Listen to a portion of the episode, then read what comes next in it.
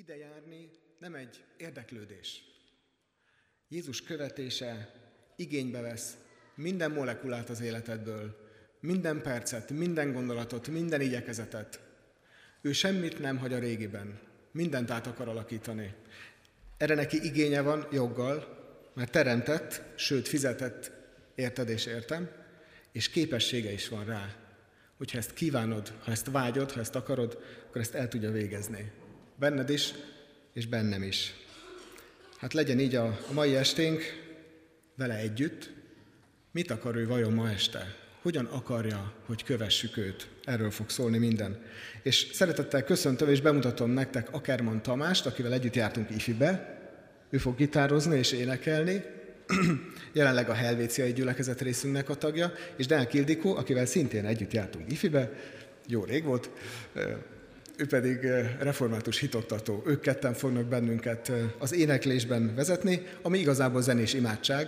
Tehát az összes éneket majd úgy énekeljük, hogy közben járjon a szívünkbe, a fejünkbe annak a szövege, annak az üzenete, és Istennek énekeljünk neki mondjuk azokat, amiket ott hallani fogunk és éneklünk. Ők fognak majd bennünket az énekek közt rövidebb imádságokkal is vezetni. Hát Isten hozott minnyájunkat. Megjött a videó?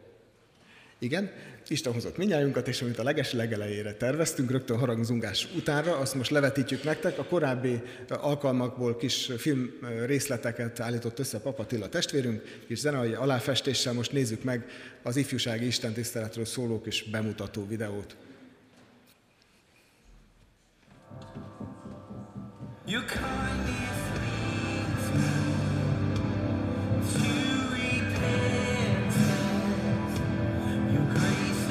know.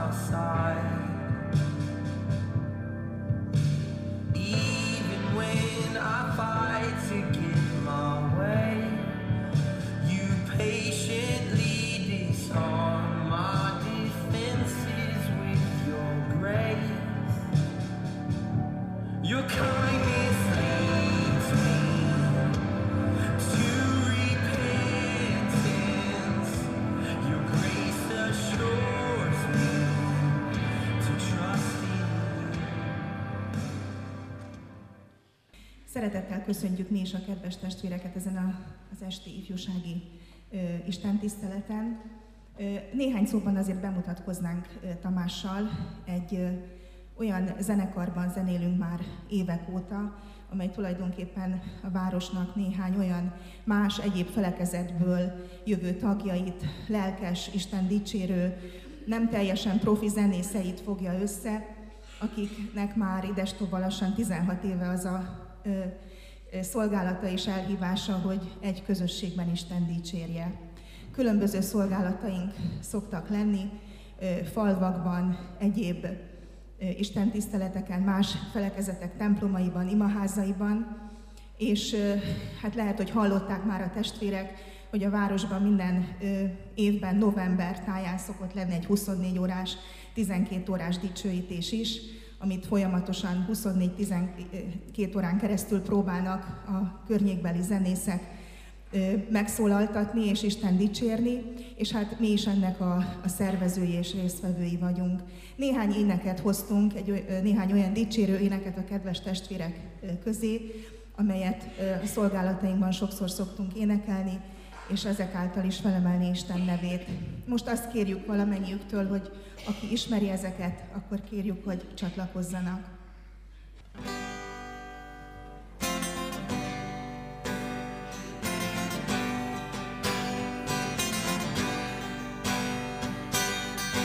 Mindenem csak téged dicsér, Istenem, a szívem téged csak téged illet, nem dicséri hajgam senki mást.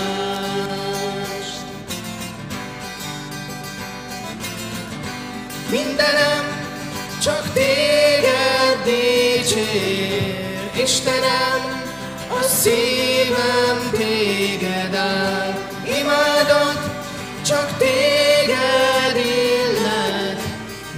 dicséri hajkam senki más. Téged várnak Téged áldok, teljes szívvel,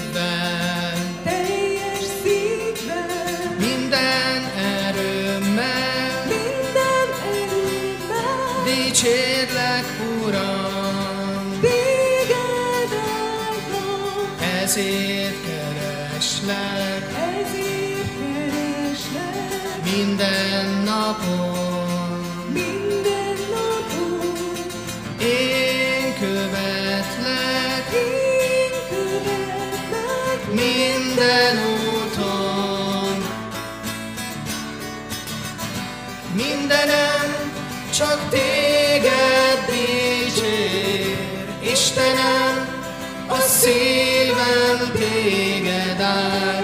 Imádott, csak téged illet, nem dicsér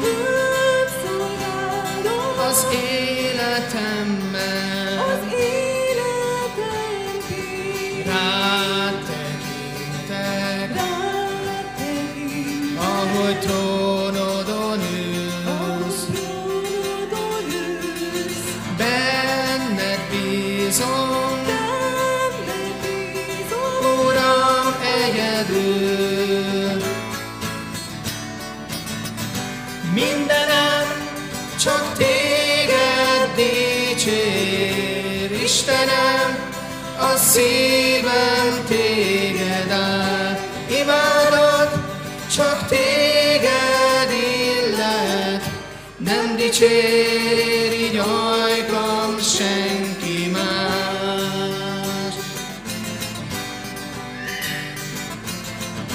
Mindenem csak téged dicsér, Istenem, a szívem téged áll. Imádott, csak téged illet, nem dicséri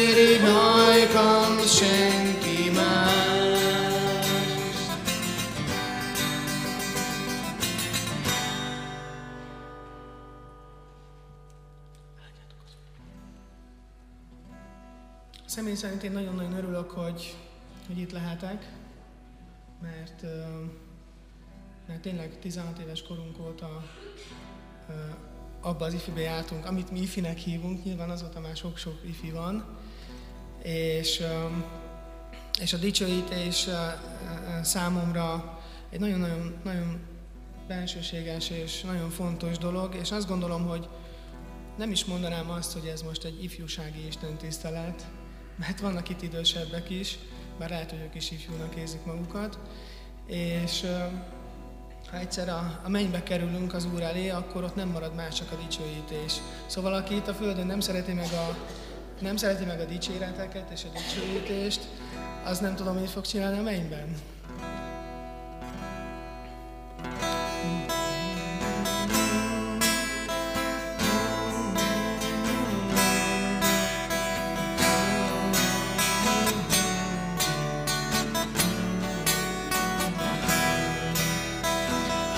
Áldjátok az Urat, áldjátok szent nevét, Kik házában álltok napról napra, dicsérjétek szüntelenőt. Áldjátok, áldjátok az Urat, áldjátok szent nevét, kik házában álltok napról napra, dicsérjétek szüntelenül, áldjátok, áldjátok az Urat, áldjátok szent nevét, kik házában álltok napról napra, dicsérjétek szüntelenül.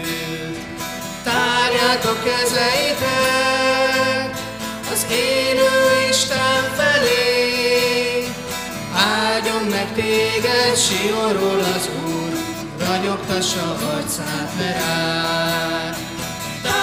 rád. Tárjátok kezeitek az élő Isten felé, áldjon meg téged Sionról az Úr, ragyogtassa arcát rád. Áldjátok az Urat, áldjátok szent nevét, kik házában álltok napról napra, dicsérjétek szüntelenül, áldjátok, áldjátok az Urat, áldjátok szent nevét, kik házában álltok napról napra, dicsérjétek szüntelenül. Tárjátok kezeitek az élő Isten felé, áldjon meg téged Sionról az Úr, ragyogtassa arcát rád. Tárjátok kezeitek az élő Isten felé, áldjon meg téged Sionról az Úr, ragyogtassa arcát rád.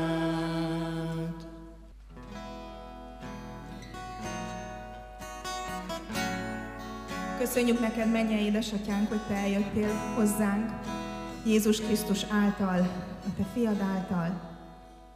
Köszönjük, hogy megváltottál, és a kereszten mindent helyettünk, érettünk elvégeztél. Urunk, kihez mehetnénk? Ki az, aki szólna az érdekünkben az atyánál? Köszönjük, hogy ezzel az énekkel is így szólíthatunk meg.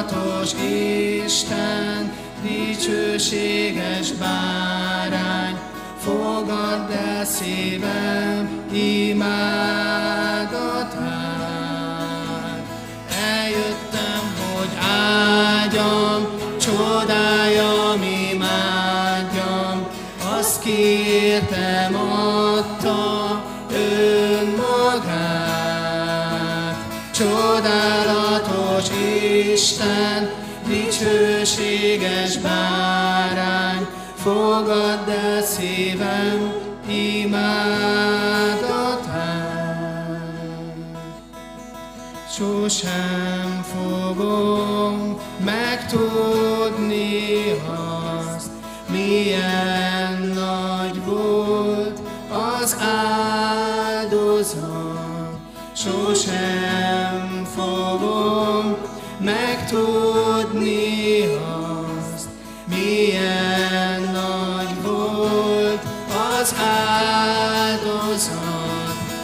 Sosem fogom megtudni azt, milyen nagy volt az áldozat, sosem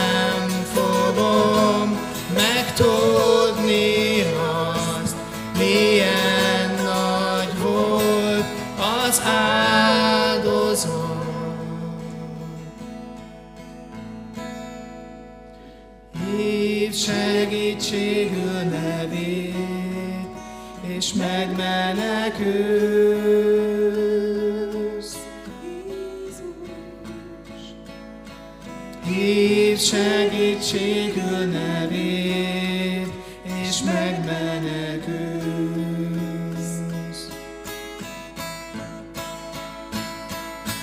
Hív segítségül nevét, és megmenekülsz.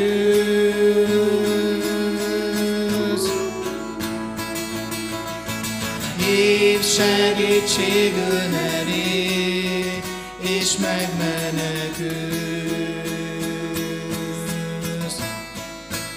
Eljöttem, hogy áldjam, csodáljam, imádjam, azt kértem, adta önmagát.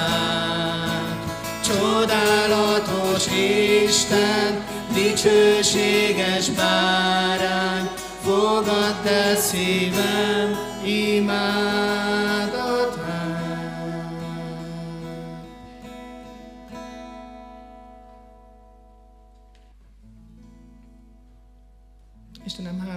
Azért, hogy itt lehetünk, azért, hogy közösségben lehetünk veled. Köszönöm, Uram, hogy nincs az a távolság, ami, ami, ami te le ne tudnál küzdeni, és nem tudnál értünk eljutni, és visszahozni bennünket.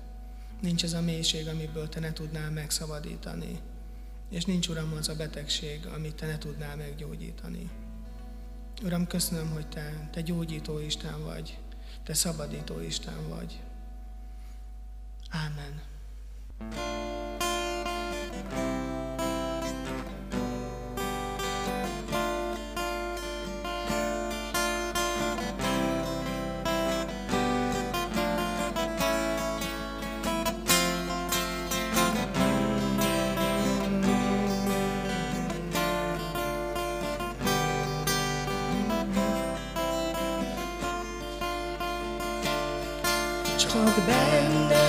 csak benned.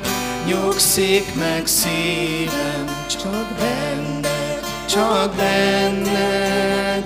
Nem félek már, csak benned, csak benned. Rejtőzön szüntelen, mert Jézus, te vagy kősziklám. Csak tőled kaphatok gyógyulást, csak tőled, csak tőled remélek jót, csak tőled, csak tőled nyerek feloldozást, mert Jézus, te vagy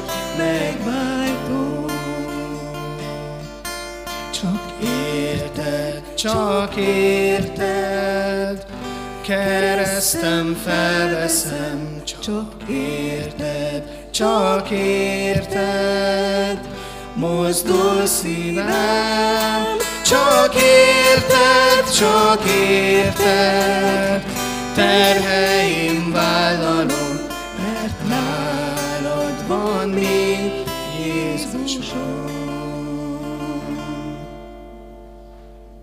Isten igét szeretném felolvasni a Máté evangéliumából, tizedik rész, 34. versétől a 39. verséig. Ne gondoljátok, hogy azért jöttem, hogy békességet hozzak a földre. Nem azért jöttem, hogy békességet hozzak, hanem hogy kardot. Azért jöttem, hogy szembeállítsam az embert apjával, a lányt anyjával, a menyet anyósával, és így az embernek ellensége lesz a háza népe. Aki jobban szereti apját vagy anyját, mint engem, az nem méltó hozzám. Aki jobban szereti fiát vagy lányát, mint engem, az nem méltó hozzám. És aki nem veszi fel keresztjét, és nem követ engem, nem méltó hozzám. Aki megtalálja életét, az elveszti azt. Aki pedig elveszti életét én értem, az megtalálja azt. Így legyen. Amen. Ki az, akit a legjobban szeretsz ezen a világon? És mi az a legtöbb, amit ezért a valakiért megtennél? Ez az ige szakasz, amit most elhangzott, és ez a téma, a Krisztus követés, amiről most beszélünk, ez egy kemény téma. Ez talán a Bibliában szóló, a Bibliában lévő igék közül az egyik legnehezebb rész, mert Krisztus követése az nem csak arról szól, hogy én megismerem Isten szeretetét, az megszabadít engem, és Isten szeretetében fürdök, ez is igaz, erről is szól a keresztény élet, de Krisztus követése az néha lemondásokkal jár. Krisztus követésében is vannak fájdalmak, vannak nehézségek, van betegség, és van, hogy az ismerőseink is meghalnak, vagy a rokonaink, és vannak olyan nehézségek, amiket viszont éppen azért vállalunk, mert Isten arra kér minket, mert Krisztus kéri tőlünk. A Krisztus követés a sokszor lemondással, sokszor önfeláldozással jár. Ez egyébként más dolgokkal is így van, például egy szakdolgozat megírása is sok-sok lemondással jár. Lucával, a feleségemmel az elmúlt hetekben adtuk le, és igen, ahhoz, hogy ez a szakdolgozat elkészüljön és be tudjuk adni, az le kellett mondanunk az alvásról, az esti filmnézésről, a barátokkal való találkozásról, és még sorolhatnám, biztos lehet ezt jobban is csinálni, és biztos volt olyan, aki már időben készült, és kevesebb lemondással kellett, hogy járjon, de valóban így van, hogyha van egy célunk, amit el akarunk érni, akkor az lemondással jár. Egy szakdolgozatnál is, de Krisztus követésénél ugyanígy. Krisztus követése arról szól, hogy Isten kegyelmére válaszul, én fölajánlom az én életemet, az én szívemet, hogy Kávi mondta a híres jelmondatában, hogy, hogy szívemet égő áldozatul az Úrnak ajánlom. És tényleg ez az ő életén is látszott. Nem jogi egyetemre ment, hanem teológiára. Nem a csendes, békés életet választotta, hanem a genfi, harcos lelkészséget. Nem a nyugodt életet választotta, hanem levelezett és, és gondja volt világszerte a keresztényekre nem a lusta életet választotta, hanem a dolgos életet, és tudjuk, hogy az ima szőnyege, az a szőnyeg, ami a szobájából erről került, az két foltban, ahol a térdei voltak, volt kikopva, mert hogy harcolt napról napra imádságban. És Krisztus követése erről szól, és azért tettem föl ezt a kérdést az elején, mert ezt az egészet viszont nem lehet abban a kontextusban látni, hogy Krisztust kényszerűségből követjük, vagy kedvetlenül követjük, azért, mert valaki ezt mondta, hogy ez így jó, és, és ilyen kénytelen, kelletlen megteszem, amit mond, és úgyse lehet őt követni, hogy, hogy azért teszem meg, hogy ezzel kiérdemeljem az áldását, hogy, hogy kiérdemeljem az üdvösséget. Krisztust egyedül úgy lehet teljes szívvel követni, hogyha erre a kérdésre, amit az elején föltettünk, hogy ki az, akit a legjobban szeretünk ezen a világon, az a válasz, hogy őt. Azért, mert tudom, hogy milyen, tudom, hogy mit tett értem, ezért teljes szívemből szeretem őt, és kész vagyok bármit odaadni neki. És azt a mai ige szakaszt, amit felolvastam, ezt három részbe szeretném megnézni. Az első, hogy mit jelent Krisztust követni gyakorlati helyzetekben, a másik, hogy mit jelent fölvenni a keresztet, sokszor talán másra gondolunk először, mint amit az ige mond, és a harmadik pedig, hogy mi az ott a végén, hogy, hogy nem méltó erre. Mit jelent méltónak lenni Krisztus követésére? Tehát mit jelent Krisztust követni, mit jelent fölvenni a keresztet, és mit jelent méltónak lenni erre. Az első a követés, és Krisztus, amikor követésről beszélt, akkor az akkori emberek számára a mester-tanítvány viszony jutott eszébe. Ez nem olyan, mint ma. Ma, hogyha gondoltok az egyik tanárotokra, egy tanár-diák viszonyra, hogy az milyen viszony, az lehet egy jó viszony, és lehet egy szoros viszony, és egy, egy, egy jó tanár, egy jó osztályfőnök közel van a diákjaihoz, de ennél a mestertanítvány viszony sokkal szorosabb volt. Eszünkbe juthatnak olyan helyzetek, hogy talán van, vannak tanárok, akik egy-egy diákot mondjuk versenyekre éveken keresztül készítenek föl, és ők már egész szoros viszonyba lesznek az évek múltán, de a mester-tanítvány viszony az ennél is szorosabb. Eszünkbe juthatnak a régi idők, például a mesterségeket, a szakmákat régen hogy tanulták, például egy kovácsmester, az úgy lett kovácsmester, hogy először inasként elszegődött a mester mellé, és ott élt vele éveken keresztül, kitanulta a szakma csínyát, bínyát, de nem csak a szakmát, hanem nyilván értjük, hogy ez egy közelebbi dolog volt, együtt éltek, a mester gondolkodását is át tudta venni, a hitét, a világnézetét, mindent kitanult tőle. És ez az, ami már egészen közel van ahhoz, ahogy Jézus értette a követést, mert az ő tanítványai is három éven keresztül gyakorlatilag minden napjukat együtt töltötték Jézussal. Látták azt, hogy, hogy hogyan él, látták, hogy hogyan gondolkozik, kívülről megtanulták a szavait, vagy legalábbis a szavainak nagy részét, és látták azt, hogy hogyan viselkedik helyzetekben, mire mond igent, mire mond nemet, hogy hogyan gondolkozik egy-egy témáról, és ezt jelenti Krisztust követni, ilyen életközösségben élni Jézussal, hogy ismerem őt, minden nap vele vagyok, és átított az ő gondolkodása. És csak összeírtam példaként néhány területet, hogy miben is hív minket Krisztus az ő követésére, amiben nagyon markáns véleménye volt neki, hogy, hogy a Biblia ezt több helyen kifejti.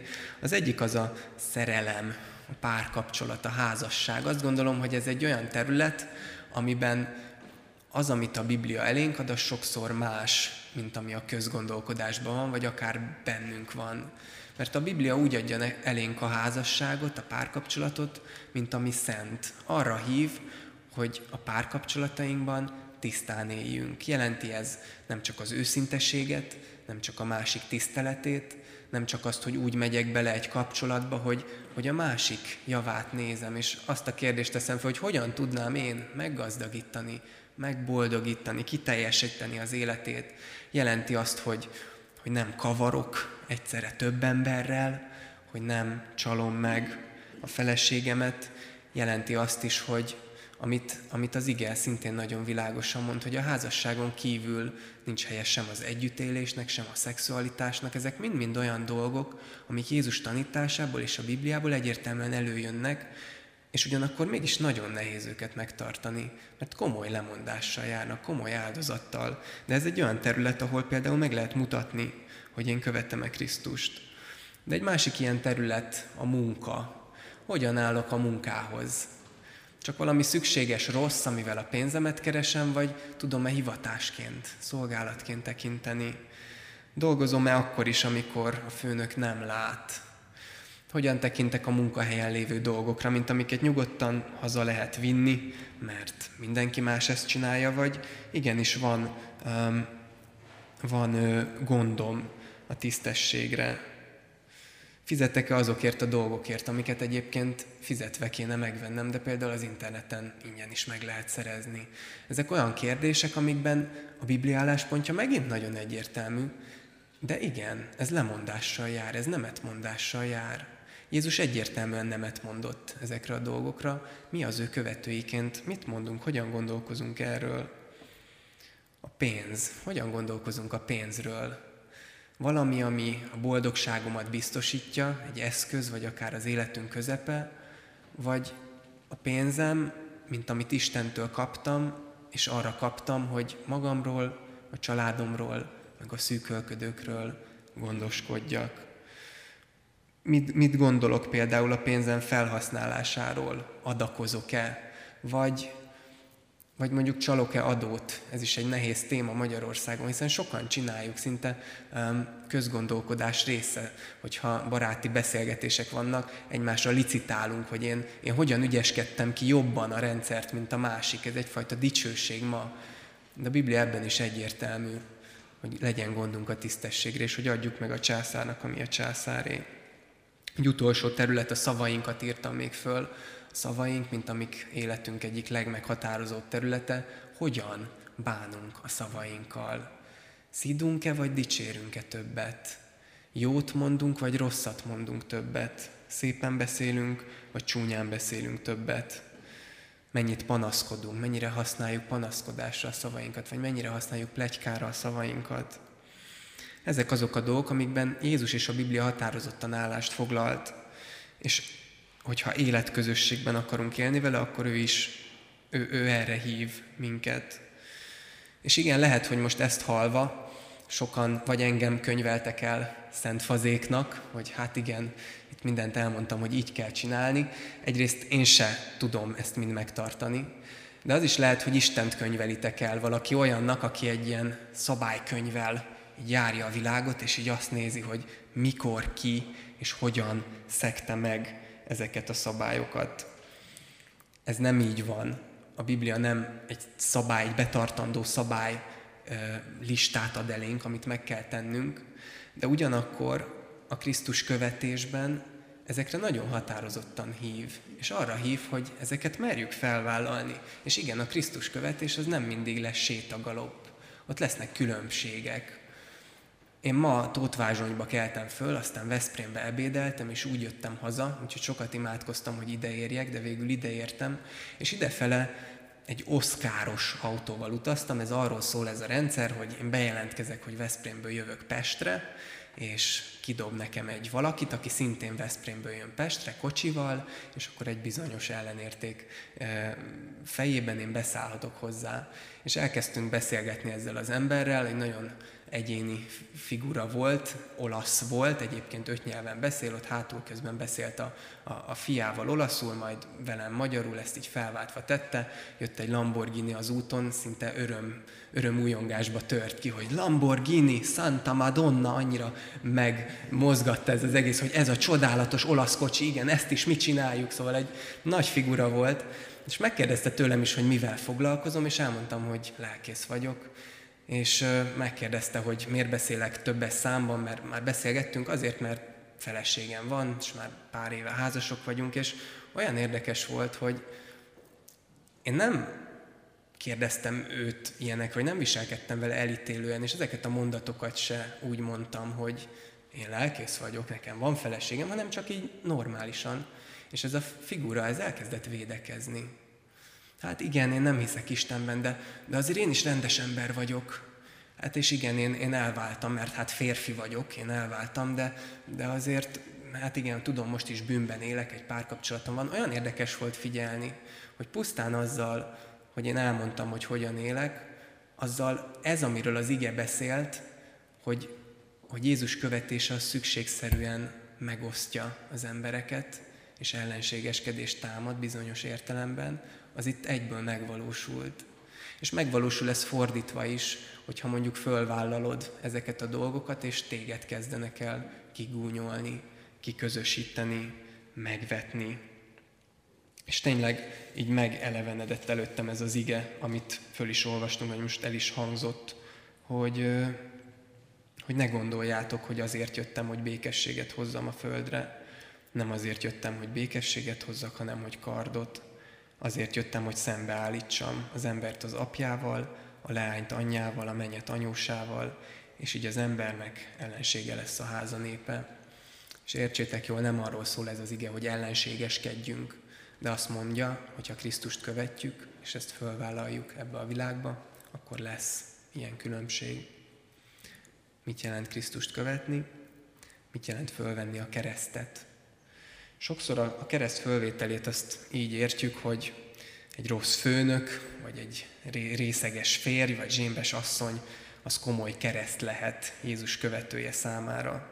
Akinek mindkettő megadatik, az naponta két helyen is hordozza a keresztjét, a munkahelyén és odahaza is. Ha az illető valami kellemetlen betegséggel is együtt él, esetleg valamely múltbeli bűnének hosszú árnyéka követi, talán még egy feldolgozatlan trauma is kapcsolódik hozzá, a keresztje szinte elhordozhatatlanul súlyossá válik. Valahogy így szoktunk beszélni a kereszthordozásról, nem? A kellemetlen, megváltoztathatatlan helyzeteket nevezzük keresztnek, melyet egy ideig vagy egy életen át cipelnünk kell. A kereszt az az elkerülhetetlen szenvedés, amelyel egy életen át, amelyel kénytelenek vagyunk naponta együtt élni, sem a hétköznapi szenvedés nehézségét, sem annak formáló erejét nem akarom megkérdőjelezni, a szóhasználattal azonban gondom van, írja ezt egy általam nagyon nagyra tartott és szeretettel olvasott blogban egy keresztény ember, és azt mondja, hogy tényleg sokszor azt mondjuk a keresztre, hogy az a keresztünk, azok a megváltoztathatatlan dolgok, amiket kapunk. De hogyha megnézzük ezt az igét, akkor itt valami egészen másról van szó. Egy Jézus korabeli ember, hogyha meghallotta azt, hogy vegye föl a keresztjét, hordozza a keresztjét, akkor nem ez jutott eszébe róla, hanem azok a szerencsétlenek, akik időről időre végigmentek a Golgotára vezető úton, végigvitték a keresztnek ezt a gerendáját, és aztán egy szörnyű halált haltak kint a városon. És ezt egyrészt lehet szó szerint érteni ezt a dolgot, bár keveseknek adatott meg, hogy tényleg kereszthalált halljanak Jézusért, és világos, hogy nem csak szó szerint értelme, hanem metaforikus, de nem a nehézségekre vonatkozik elsősorban, hanem arra, hogy ahogy Jézus Krisztus hordozta a keresztet, és odaadta az életét értünk, nekünk is ezt kell tennünk életünk minden helyzetében. Kereszthordozás nem arról szól, hogy van egy elhordozhatatlan teher, amit keresztnek tekintek, és akkor ezáltal ez a dolog valahogy megszentelődik, vagy elviselhetőbbé válik, hiszen Istentől van, hanem a keresztet hordozni azt jelenti, hogy amikor azokba a helyzetekbe bekerültök, amikről beszéltem, a párkapcsolatban, a munkában, a pénzben, akkor én hogyan döntök, hogyan élek? A magam érdekét képviselem, a magam akaratát akarom érvényesíteni, vagy fölveszem a keresztet, halálba adom magamat, önmegtagadom, megtagadom magamat azért, hogy Isten szerint éljek, hogy az ő érdekét képviseljem, hogy ő éljen bennem. Nem tudom, hogy megfigyeltétek-e már, hogy, hogy a Bibliában milyen központi jelentősége van a halálnak. Az egész új szövetség Jézus haláláról szól. Igen, van feltámadás, és van a lélek erejében járás, és ezek nagyon fontosak, de ezekhez is Jézus halálán keresztül vezet az út. Az evangéliumok arról szólnak, hogy Jézus beszél a haláláról, majd meghal. A levelek arról szólnak, hogy visszamutatnak, hogy igen, Jézus meghalt értetek, ennyire szeretett titeket, és azért, mert ő meghalt értetek, nektek is meg kell halnotok magatoknak. És a Róma 6-ból hadd idézzek, ahol Pál ezt, ezt nagyon szépen fejti ki. Vagy nem tudjátok, hogy mi, akik a Krisztus Jézusba kereszteltettünk, az ő halálába kereszteltettünk. A keresztség által ugyanis eltemettettünk vele a halálba, hogy amiképpen Krisztus feltámadta halálból az Atya dicsősége által, hogy mi is új életben járjunk. Ha ugyanis egy élettünk vele halálának hasonlóságában, még inkább egy élet leszünk vele a feltámadásának hasonlóságában is. Hiszen tudjuk, hogy a mi óemberünk megfeszítetett vele, hogy megsemmisüljön a bűn hatalmában álló test, hogy többé ne szolgáljunk a bűnnek, mert aki meghalt, az megszabadult a bűntől. Ugyanez a kép, a keresztre feszítés kép, és pár azt magyarázza, azt hozzá elénk, hogy igen, nekünk is úgy kell tekintenünk magunkra, mint akik a bűnökkel együtt meghaltunk a kereszten Jézus Krisztussal, és ezt jelenti a keresztet fölvenni, ezt az önmegtagadást, és ennek a megélését ezekben a helyzetekben. És végül a harmadik rész, hogy mit jelent nem méltónak, vagy mit jelent méltónak lenni, ezzel érkezünk el a Krisztus követés és a kereszt felvételnek a szívéhez, hogy hogyan tudjuk életünk minden pillanatában halálba adni magunkat. Aki jobban szereti apját vagy anyját, mint engem, az nem méltó hozzám. Aki jobban szereti fiát vagy lányát, mint engem, az nem méltó hozzám. És aki nem veszi fel a keresztjét, és nem követ engem, az nem méltó hozzám. Mit mond itt Jézus? Akkor ki méltó? Mit jelent ez a méltóság? A méltó szót lehet itt úgy érteni, hogy igen, hogyha mindezt megtesszük, akkor méltók leszünk Jézus Krisztushoz, az ő kegyelmére, az ő szeretetére, arra, hogy ő testvéreinek mondjon minket. Csak az a baj, hogy, hogy ilyen ember nincs. A méltót azért nem tudjuk így érteni, mert nincs olyan ember, aki méltó lenne mindezekben Jézushoz, nincs olyan ember, aki úgy tudná végigjárni élete minden állomását, ahogy Jézus tette. Egyikünk sem méltó, még arra se, hogy vállalja, még bevállalni sem tudjuk, mert újra és újra elbukunk. És teljesen hiába való is ezt tennünk, mert Isten kegyelme éppen azért kegyelem, mert nem vagyunk méltók rá, egyikünk sem méltó, Isten nem ezért adja az ő szeretetét. Ha nem ezt, akkor mit jelent mégis ez, hogy méltónak lenni? És azt gondolom, hogy a nem méltó ember itt ebben az igében az, aki Jézus áldozatát, Jézus érte elszenvedett áldozatát látva, arra nem válaszol hittel, és nem borul oda Jézus elé, és mondja neki azt, hogy Uram, köszönöm, hogy értem is meghaltál, és ezért én is odaadom az életemet, a szívemet, egész valómat, és nap mint nap halálba adom magamat, a bűneimet, halálba adom azt, hogy magamnak éljek, és a te igédet, a te szavadat, a te parancsaidat akarom követni mások javára és a te dicsőségedre. Aki nem veszi fel a keresztjét, az nem méltó Jézushoz. Aki nem hajlandó odaadni és mindenben engedni Jézusnak, az nem értette meg a keresztnek a mélységét. Mert Jézus mindent adott. Ő mindent odaadott. Ő mindent adott, érted? Az egész élete arról szólt, hogy számodra az üdvösséget megvásárolja. Az egész élete arról szólt, hogy nem csak tanított, hanem igen, nap mint nap megtagadta magát, és végül végigcipelte a keresztet a Golgotára, és azért tette ezt, hogy érted, a te bűneidért adja az életét. Ő nem csak egy cseppet adott az életé, a, a véréből, nem csak egy részt adott az életéből, hanem az egészet, hanem minden cseppjét. És azt mondja itt Jézus, hogy aki ezek után azt mondja, azt méricskéli, hogy én mennyit adjak az Istennek, elég az a néhány óra? Elég életemnek csak ez a része? Elég csak ez? Elég csak ez? Az nem értette meg az Isten kegyelmét. Aki így méricskéli, az nem értette meg, hogy Jézus mit tett érte. Jézus nem csak egy részt adott, nem csak egy picit, az egészet adta. És éppen ezért az egészet kéri. Ezt jelenti a nem méltó. Nem az, hogy méltóak vagyunk-e a kegyelmére, vagy nem, de aki megértette, hogy mit jelent Jézus áldozata, azutána nem méricskél, hogy hát igen, ez, ez tudom, hogy ezt mondod Istenem, de azért ez nehéz, ezt nehéz megvárni, azért nehéz a házasság előtt annyit várni, vagy nehéz ilyen tisztán élni, így nem lehet. Ezt, ezt nem adom. A többit igen, igen, ami jól megy, azt adom, ezt nem. Jézus nem méricskélt, amikor az életét adta, hanem föláldozta magát a kereszten. És Tim Keller mesélte el az egyik gyülekezeti tagjának a történetét, hogy az egyik ige hirdetése után oda ment hozzá egy nő, és azt mondta, hogy, hogy lelkész úr, ez, ez nagyon ijesztő, hogy Jézus meghalt értem. És miért? Mi az, hogy ijesztő? Hát sok visszajelzést kaptam, mondták már, hogy szép, vagy szomorú, vagy tragikus, de azt, hogy ijesztő. És azt mondta ez a nő, hogy ijesztő, mert hogyha Jézus csak egy kicsit adott volna nekem, akkor én is mondhatnám azt, hogy egy kicsit adok.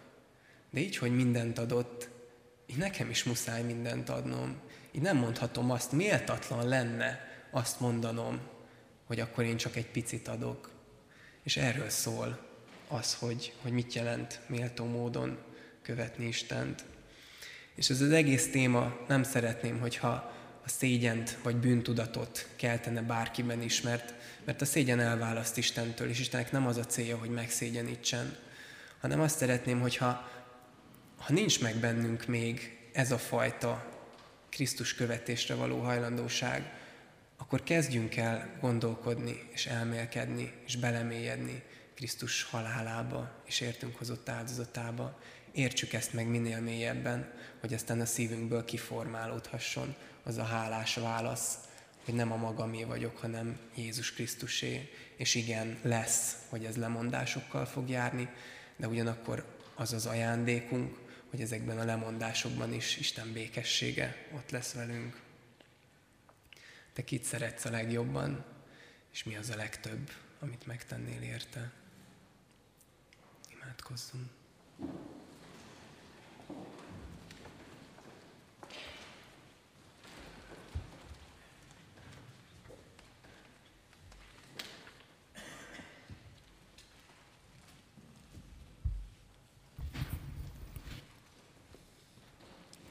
Mennyei édesatyánk, hálás a szívünk, hogy az imádság a Te ígéden keresztül személyes és élő kapcsolat veled. Köszönjük, hogy követhetünk Téged, köszönjük, hogy most is itt vagy közöttünk. Te látod, Uram, hogy egyen-egyenként hogy állunk, hogyan tudunk megállni a Te színed előtt, hogyan tudunk Téged követni, hogyan tudjuk a Te keresztedet felvenni méltósággal. Köszönjük, hogy megszólítasz bennünket, hogy gyermekeit sorába tudhatjuk magunkat. Uram, a mindennapjainkban terheket cipelünk, de tudjuk, hogy mindig csak akkora a terhünk, amekkorát elbírunk. Keresztény emberként tudjuk, hogy ugyanúgy, ugyanúgy kell cipelnünk a keresztünket, ahogyan Te tetted értünk. Bocsásd meg, Urunk, ha sokszor elégedetlenek vagyunk, sokszor úgy érezzük, nehéz súly nyomja a vállunkat, sokszor megfeledkezünk arról, hogy veled, téged követve ez a teher könnyűvé válik. Tudjuk, Uram, hogy botladozva, elelbukva vagyunk képesek téged követni, veled együtt járni. Jézusom, követünk egy életre szóló elkötelezettséggel, ott, ahol éppen vagyunk, ahová Te rendeltél bennünket. Kérünk téged, hogy adj nekünk ehhez a követéshez méltóságot, egyre több kitartást, egyre több szeretetet. Kérjük ehhez a Te szent lelked erejét, segítsen be minket, adj nekünk Krisztusi látást, Krisztusi szeretetet, békességet a szívünkbe. Most pedig mondjuk el közösen az Úrtól tanult imádságot. Mi atyánk, aki a mennyekben vagy, szenteltessék meg a te neved, jöjjön el a te országod, legyen meg a te akaratod, amint a mennyben, úgy a földön is. Add meg a, nekünk ma, és bocsásd meg védkeinket, miképpen mi is megbocsátunk az ellenünk védkezőknek és ne védj minket kísértésbe, de szabadíts meg a gonosztól, mert tiéd az ország, a hatalom és a dicsőség mindörökké.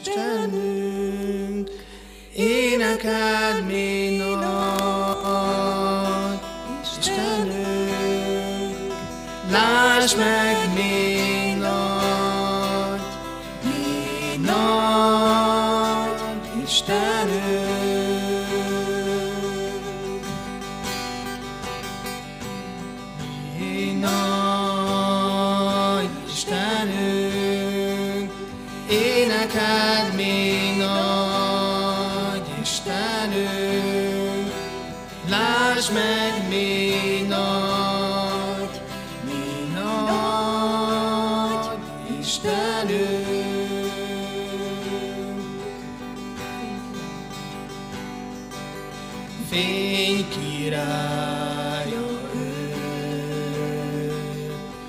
Fenségbe öltözött, örüljön a föld, örüljön a föld, mert fény veszi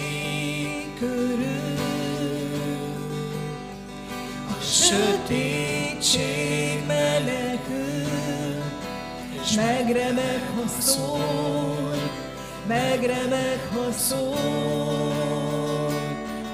Mi nagy Istenünk, éneked mi nagy Istenünk, láss meg mi nagy,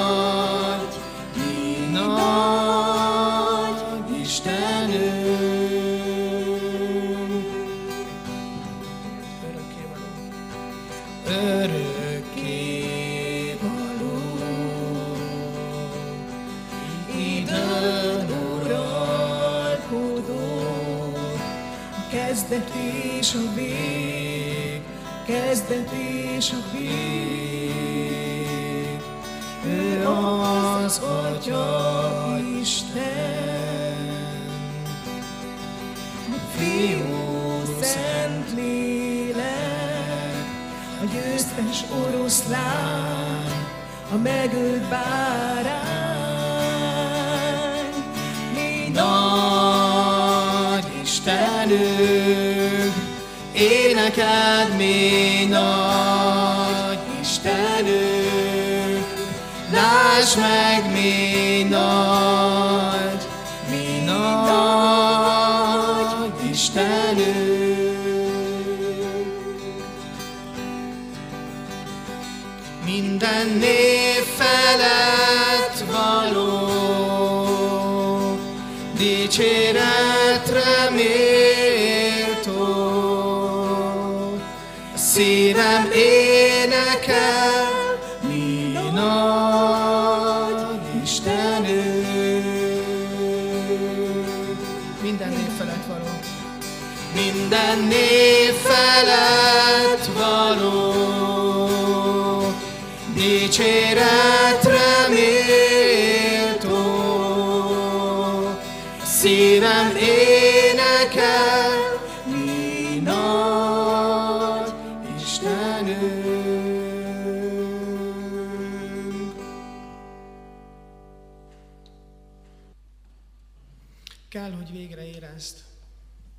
mennyire szeret az Isten.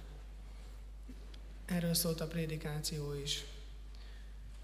És el kell, hogy mondjam, hogy én amikor fiatalabb voltam, akkor azt gondoltam, hogy, hogy az Istennek a szeretete az, az abban nyilvánul meg, hogy sikerült jó jegyet kapnom egy vizsgán, sikerült megírni a diplomadolgozatomat, találtam egy szép feleséget, szép gyermekeim vannak.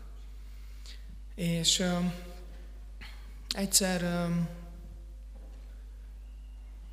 rádöbbentem arra, ez egy, ez egy, ez, ez egy nehéz időszak volt az életemben, amikor egy betegséggel küzdöttem, rádöbbentem arra, hogy az, hogy az Isten azt a fajta szeretetet, amit én, én kértem tőle, vagy amit elvártam tőle, azt, azt megadta nekem, és mindezt azért adta meg, mert valószínűleg ez volt az én szeretett nyelvem, hogy kell az az ötös, kell az a, az a munka, kell az a, az a bármi, mint ahogy a gyermek is elmondja ezerszer, amit nagyon szeretne. És akkor a végén a szülő beadja a derekát, és azt mondja, hogy ha te úgy érzed, hogy ez az én szeretetem, akkor én ezt megadom neked, és szeretlek téged, és a gyermek mondja, hogy igen, és tudja, hogy szeretik a szülei.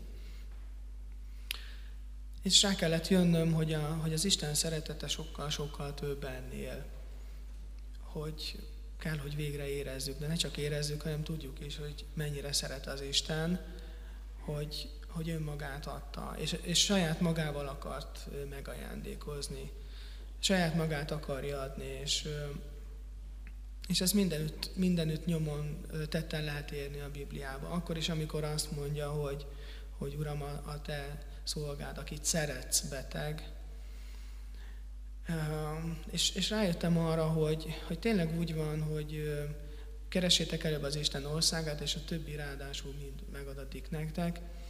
És ugye mennyire szeretjük a ráadást. Hogyha az ember elmegy, eszik egy fagyit, akkor mennyire jól esik az, hogy kérek egy gombócot, és úgy jó megpúpozzák, úgy nem egy gombócot adnak, hanem másfél gombócot. Hogy mennyire szeretjük azt, hogyha ha a piacon látjuk, hogy kérünk egy kiló cseresznyét, és már a láda végén van még 20 deka, és ah, odaadom.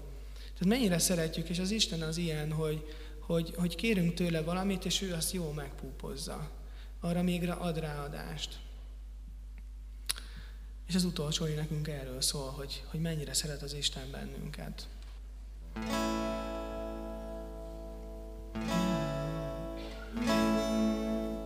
Győztes hegyeket mozdít el, király és szabadító, ítélés megsegít, megváltó, üdvösség szerzője, mert ő legyőzte a sírt, ő legyőzte a sírt.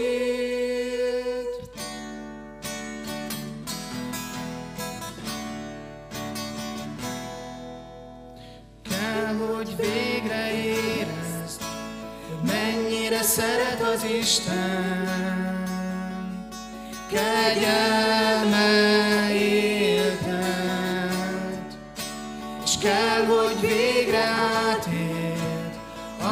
ahogy a megbocsátás átformál egy népet.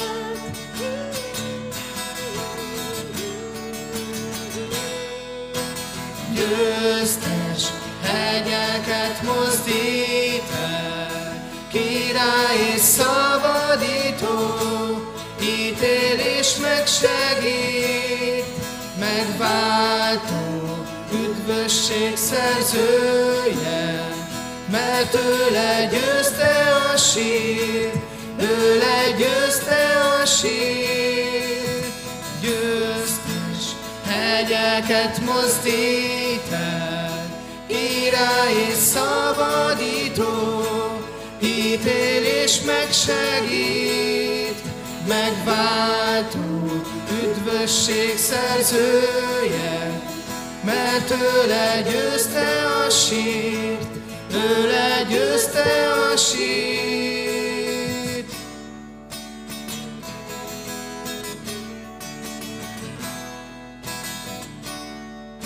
Ha hibáztam, te védj meg, ölelj át, ha félek, töltsd be életem,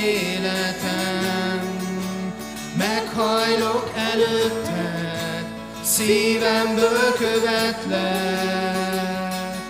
csak érted élek, érted élek már. Győztes hegyeket mozdít el, király és szabadító, ítélés megsegít, üdvösség szerzője, mert ő legyőzte a sírt, ő legyőzte a sírt. Életünkkel mondjuk el, hogy élsz, hirdetjük, megváltunk dicsőségét. Jézust életünkkel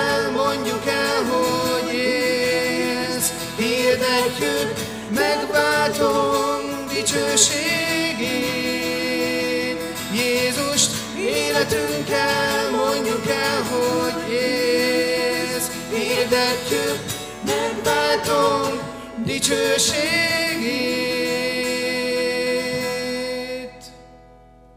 Amen. A hirdetéseket hallgassuk meg, és kérem Simon Néba Komáriát először, hogy adjatok hírt arról a örömteli eh, tegnapi alkalomról, ami katonatelepen volt. Tegnap egy csendes napon vettünk részt. Én nagymamaként voltam kint, itt van a, itt áll mellettem Bálint nevű unokánk, és a hitanoktatók szervezték a városi hitanos gyerekeknek. Egy nagyon áldott alkalom volt, 50 gyermek a hittanoktatókkal, és maga a lelkipásztor főzte a finom eledelt számunkra, úgyhogy test, testi, lelki táplálék egész nap, Nagyon örömteli volt itt a háttérben, látjátok a képeket. Ez egy bizonyos foki csináló, hogy jövőre is együtt, együtt tudjunk lenni. Azt gondolom, hogy hogy a sokféle iskolából jött gyermek, mindenki izgult, mert javarészt csak legfeljebb egyet vagy két gyermeket, osztálytársát ismert, a többiek ismeretlenek voltak a, a társoknak, és nagyon jó volt, mert egy ismerkedős programmal indult, a végén már a nap végére mindenkinek volt úgy, ahogy nekünk az Úristen segít, mindenkinek volt egy segítője. És azt el kell árulnom, mert Bálint egy picit félénk, hogy Bálintnak egy ekkora magas lányt kellett segítenie, és bizony ki kellett találni, hogy mi az, ami meglepít lehet ennek a nagy lánynak egy ilyen pici fiútól kapni, de azért megtalálta, úgyhogy a nap végére tényleg, még azt kellett volna, hogy a háttérbe készült rózsát megajándékozza, de azért ehhez nem volt elég, elég bátorsága, de nagyon áldott alkalom volt. És készültünk imádsággal, hogy, hogy mi is volt Bálintnak ez a nap, Együtt fogjuk elmondani, mert ő nagyon izgul és fél. Kadafalván szokott már imádkozni, de akkor is egy, egy mint ahogy mindannyiunknak az az úrasztalánál nem egyszerű. Köszönöm, Uram, köszönöm, Uram, hogy katonatelepen lehettem barátaimmal, hittanos társaimmal és veled. Köszönöm, hogy barátod lehetek, hogy rád számíthatok, hogy te meghallgatsz, hogy te tanácsot adsz, te mindig velem maradsz. Ámen. Hát az autóból hazafelé jövet ez nagyon jól ment, de itt azért én voltam a Bálint magyar hangja. Általános Köszönjük szépen, és hálát adunk ezért a tegnapi alkalomért, és szeretnék hirdetni néhány továbbit. Lehet, hogy talán most is vannak olyanok itt, akik először vannak itt ezen az esti Isten tiszteleten, és szeretnénk titeket meghívni, hogy gyertek el legközelebb is, gyertek el jövő héten is, és szeretnénk meghívni ifire is titeket, hogyha 5-től 7. osztályosok vagytok szerdán 4 órától, ha 8. vagy afelett, akkor csütörtökön 4-től vagy pénteken 6-tól, itt az IFI galérián vannak az IFIK, ha szeretnétek egy ilyen közösségbe tartozni, akkor szeretettel várunk titeket, és a meghívás arra is vonatkozik, hogy ha ez tényleg komoly elhatározás, akkor nyugodtan az Isten tisztelet után gyertek ki, mutatkozzunk be, egy kicsit beszélgessünk, ha van kérdés ezzel kapcsolatban, tegyétek föl, mással is ki lehet jönni, hogyha valakinek van esetleg olyan dolog az életében, amivel mondjuk imádságot szeretne kérni, akkor ezt is meg lehet, vagy ha valakivel beszélgetne, ezt is meg lehet tenni, illetve hogyha egy, ugyanígy egy közösséget keres, egy csoportot keres, vannak 18 feletti, 25 feletti, meg akár felnőtteknek szóló csoportjaink is, így, így titeket is mindenkit szeretettel várunk az Isten tisztelet után ki. Én néhány ifis programra szeretném még a figyelmet fölhívni. Az első ifis program, aminek remélhetőleg mindjárt megjelenik a képe a kijelzőn, az az, hogy június másodikán lesz egy tavaszi zsongásnak nevezett sportnap, lesz foci és lesz röplabda, fiatalok jelentkezését várjuk, hogyha valakit ez érdekel, és szívesen lenne tagja a Kecskeméti IFI csapatnak, akkor szintén ezt nálam lehet, én szedem össze a jelentkezőket, és akkor együtt jelentkezünk június 2 szombat Hirdettem, hogy lesz ifi táborunk, július, 6, július 16-tól 20-ig Ceglédre megyünk, nem megyünk messzire, hétfőtől péntekig leszünk együtt, hallgatjuk Isten igéjét, és elmegyünk a fürdőbe, a közeli tóhoz, a kalandparkra lesz főzőverseny, ki mit tud, és sok-sok minden, ami egy nyári táborban szokott. És lesz egy másik nyári tábor, és ez nem csak a kecskemétieknek, hanem ez országos tábor, a Refisznek, a nagy tábora, ez Balaton-Szárszon lesz augusztusban 6-tól 12 között, és hogyha 18 éven aluli vagy, akkor egy pályázatnak köszönhetően ez jelentősen olcsóbb lesz annál, mint amennyit ki kellene fizetni ezért teljes áron. És még egy dolog, ezen, erről nincs plakát, de szeretném, hogyha tudnátok, hogy május 5-én, eh, ez is egy szombati nap, a többi ifivel karöltve, baptista ifivel, katolikus ifivel, pünkösdi ifivel egy nagy utcai közös evangelizációt szervezünk. Azt tervezzük, hogy mi, akik rendszeresen találkozunk és hiszünk Istenben, ezt nem csak bent tesszük, meg a templomban, meg a gyülekezeti házainkban, hanem kimegyünk a főtérre, és ott próbálunk meg énekekkel, buborékkal, pantomimmel egy olyan ifis légkört teremteni, ahova esetleg a járókelők is oda mennek, megkérdezik, hogy mi ez, és akkor mi pedig elmondjuk, hogy ki az az Isten, akiben mi hiszünk, és miért szeretjük őt. És hirdetem legvégül, hogy az általános iskoláért ima közösséget tartunk ezután, az Isten tisztelet után, és ahogy délelőtt, úgyhogy ha valaki szeretne együtt közösségben imádkozni ezért a jelenlegi helyzetért, akkor az Isten tisztelet után itt várjuk őt. Fennállva fogadjuk Isten áldását. Isten népe, áldjon meg téged az Úr, és őrizzen meg téged. Ragyogtassa rád arcát az Úr, és könyörüljön rajtad fordítsa feléd arcát az Úr, és adjon neked békességet. Amen. Áldás békesség, további áldott vasárnapot!